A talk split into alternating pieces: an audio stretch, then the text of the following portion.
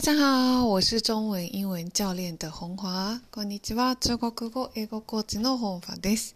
今日は妊娠に関する語句、単語をですね、お伝えしたいなと思っています。もし身近に妊娠している友達だったり、まあ、子供についての話をすることがあれば、まあ、専門用語にもなり得ると思うので、今日の語句を勉強してみればいいかなと思っています。それでは3つ紹介したいと思います。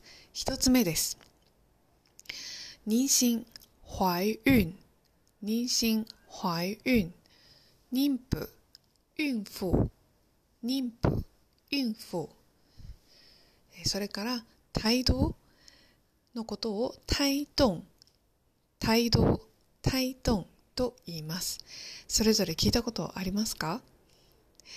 やっぱりね、単語力っていうのは会話力に直結するので、知れば知るほど自分の使える幅、そして聞き取れる幅が広がっていきます。是非、この単語を聞いて実践的に使ってみてください。ということで、今日もお聴きくださりありがとうございます。谢谢大家收听，期待下次再见面。